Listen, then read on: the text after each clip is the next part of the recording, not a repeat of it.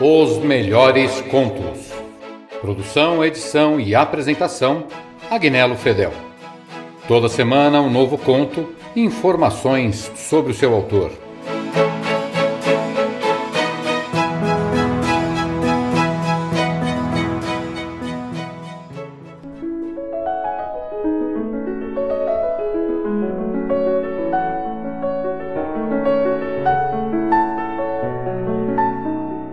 Hans Christian Andersen, o imortal autor dinamarquês de contos de fadas e renomado poeta, nasceu em Odense no dia 2 de abril de 1805, numa família extremamente humilde.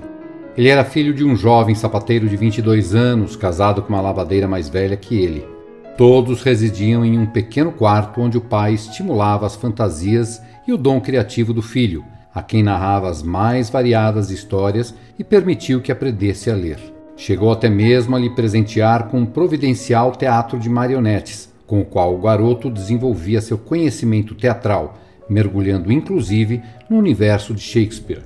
Quando o pai morreu em 1816, Hans teve de deixar seus estudos quando tinha somente 11 anos de idade, embora já demonstrasse sua inclinação para a literatura e o teatro.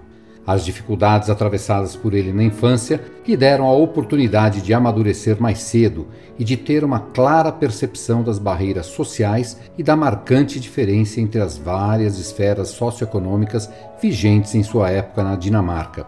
Essa visão inspiraria posteriormente grande parte de suas narrativas infantis e adultas. Ao completar 14 anos, o futuro escritor deixou sua casa e partiu para Copenhague, capital de seu país visando transformar-se em cantor de ópera. Lá entrou em contato com o diretor do Teatro Real, Jonas Collin, de quem se tornaria grande amigo. Essa amizade lhe valeu um ingresso nessa instituição, apesar de não ter passado nos testes vocais. Lá ele atua como ator e bailarino, além de compor diversas peças. Em 1828 ingressa na Universidade de Copenhague, quando então já havia lançado vários livros, atingindo a fama no âmbito mundial em 1835, ao publicar o seu livro O Improvisador. Sua obra é composta de romances, poemas e narrativas de viagens, mas tornou-se realmente célebre por seus contos de fadas, principalmente em um período no qual esse gênero era muito raro, com os quais editou seis volumes entre 1835 e 1872. Hans Christian Andersen morre em 1875 em Copenhague. De Hans Christian Andersen, O Anjo. Cada vez que uma criança morre, desce um anjo de Deus à terra, toma-a nos braços, abre as grandes asas brancas, voa sobre todos os lugares de que a criança gostou e colhe toda uma mão cheia de flores, que leva a Deus para ir florirem ainda mais bonitas do que na terra. O bom Deus aperta de encontro ao coração todas as flores, mas àquela que ele gosta mais dá um beijo.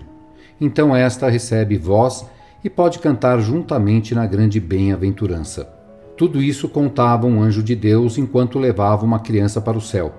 A criança ouvia-o como num sonho, enquanto iam passando sobre jardins com lindas flores e lugares onde em vida brincara. Quais as flores que vamos colher e plantar no céu? Perguntou o anjo. Ali estava uma roseira esguia e magnífica, de mão malévola que lhe tinha quebrado o tronco, de modo que todos os ramos, cheios de botões grandes e meio abertos, pendiam murchos em volta. Pobre planta, disse a criança, leva-a para que possa vir a florir lá em cima, junto de Deus. O anjo colheu-a, beijando a criança, e esta entreabriu os olhos. Colheram as admiráveis flores ricas, mas tomaram também o desprezado cravo de defunto e o amor perfeito selvagem. Agora temos flores, disse a criança, e o anjo assentiu com um aceno de cabeça, mas não voaram ainda para Deus. Era noite, tudo estava tranquilo. Ficaram na grande cidade. Pairavam numa das ruas mais estreitas onde havia montões de palha, cinzas e desperdícios. Tinha sido dia de despejo de lixo.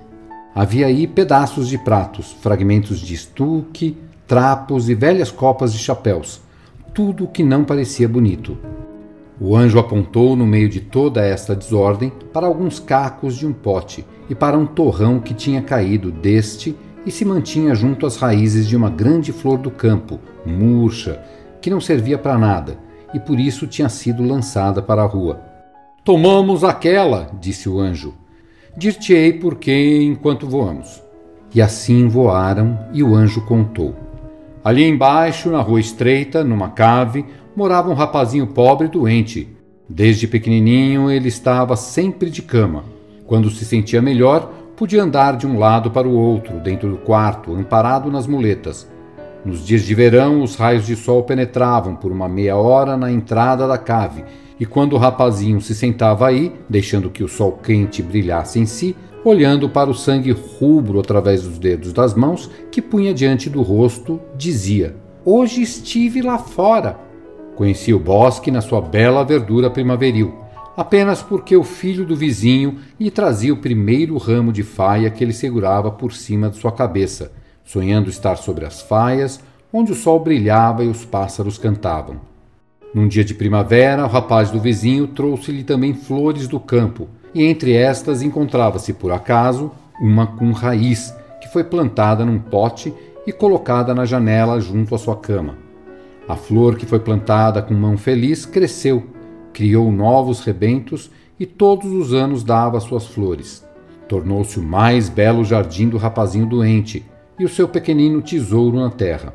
Regava-o, tratava-o e cuidava que recebesse todos os raios de sol, até o último, que penetravam pela janela baixa.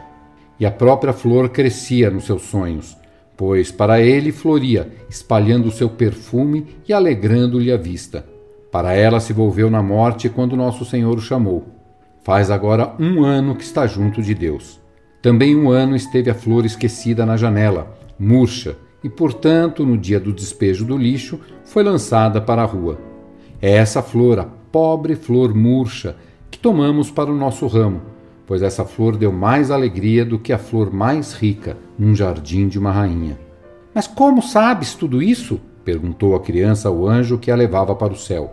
Seio, disse o anjo. Era eu próprio o rapazinho doente que andava de muletas. Conheço bem a minha flor. E a criança abriu completamente os olhos e olhou para o belo rosto e jubiloso do anjo. Nesse momento estavam no céu de Deus, onde havia júbilo e bem-aventurança. E Deus apertou a criança de encontro ao coração, que logo recebeu asas, como do outro anjo, e com ele voou de mãos dadas. Então Deus abraçou todas as flores contra o coração, mas a pobre flor do campo, murcha, beijou-a e ela recebeu voz e cantou com todos os anjos que pairavam à volta de Deus, alguns bem perto, outros à volta destes, em grandes círculos, mais e mais longe, no infinito, mas todos igualmente felizes. Todos cantavam, pequenos e grandes, crianças abençoadas, assim como a pobre flor do campo, que jazira murcha, lançada ao lixo na desordem do dia de despejo, na rua estreita e sombria. Vocês ouviram O Anjo, de Hans Christian Andersen.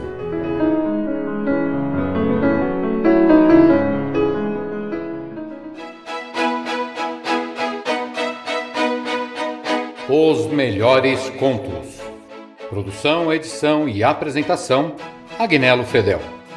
Toda semana um novo conto informações sobre o seu autor.